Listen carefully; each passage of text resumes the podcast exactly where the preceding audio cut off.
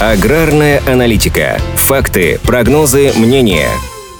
В этом году заметно вырос интерес к страхованию посевов. Только за первое полугодие российские аграрии застраховали в общей сложности 5,5 миллионов гектаров сельскохозяйственных площадей. Такие данные приводит РИА Новости со ссылкой на Национальный союз агростраховщиков. В прошлом году застрахованная площадь по итогам января-июня составила около 3,5 миллионов гектаров, а за весь 2022 год 5 миллионов 200 тысяч гектаров. То есть только за 6 месяцев этого года показатели уже выше, чем за весь прошлый год. Около 37% 10% посевов застрахованы по специальной программе на рисковое страхование в случае чрезвычайных ситуаций природного характера. В прошлом году ее доля составляла 24%. Это новая форма агрострахования, которая появилась в прошлом году. Ставка возмещения по такому страхованию составляет 70%, а в прошлом году для оформивших договор в первой половине года действовала повышенная ставка 80%. Около 63% договоров агрострахования в текущем году оформлены по программе мультирискового страхования, то есть на случай наступления сразу нескольких рисков для растений. По сравнению с прошлым годом уровень такого вида страхования вырос на 46%, причем все чаще страхуют посевы не только зерновых культур, но и, например, масличных. Многие аграрии считают,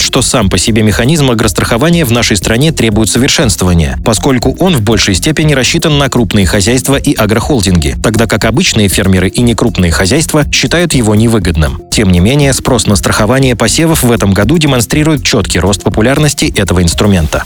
Аграрная аналитика подготовлена по заказу компании «Сингента».